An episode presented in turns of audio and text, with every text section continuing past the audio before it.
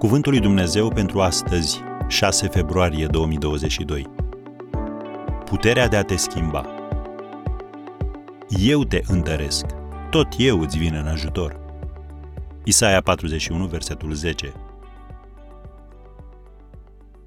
Dăm năvală la seminarii și la conferințe, căutând leacuri nedureroase prin care viețile noastre să poată fi schimbate și transformate.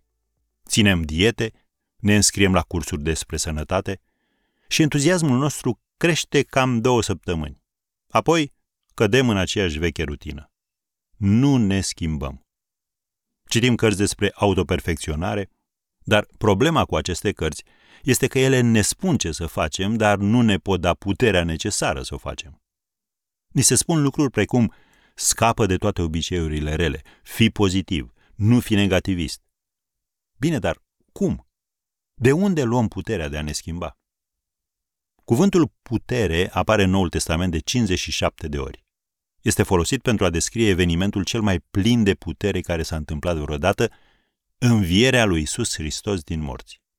Și acea putere a învierii ne stă la dispoziție pentru a ne schimba viețile astăzi.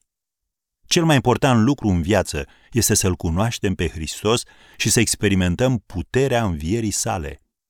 Apostolul Pavel își recunoștea acesta drept scop principal, Filipeni capitolul 3, versetul 10, să-L cunosc pe El și puterea învierii Lui.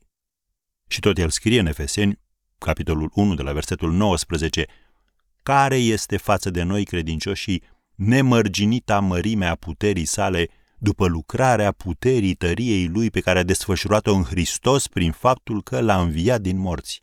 Am încheiat citatul. Cuvântul grecesc pentru putere este dunamis și se poate traduce în două feluri. Dinamită, care este o forță explozivă, sau dinam, un generator care creează un flux constant de curent. Și în Hristos noi le avem pe amândouă. Prin El noi putem rupe lanțurile care ne leagă și limitele care ne constrâng și putem umbla biruitori prin puterea sa. Chiar de azi, dacă vrem.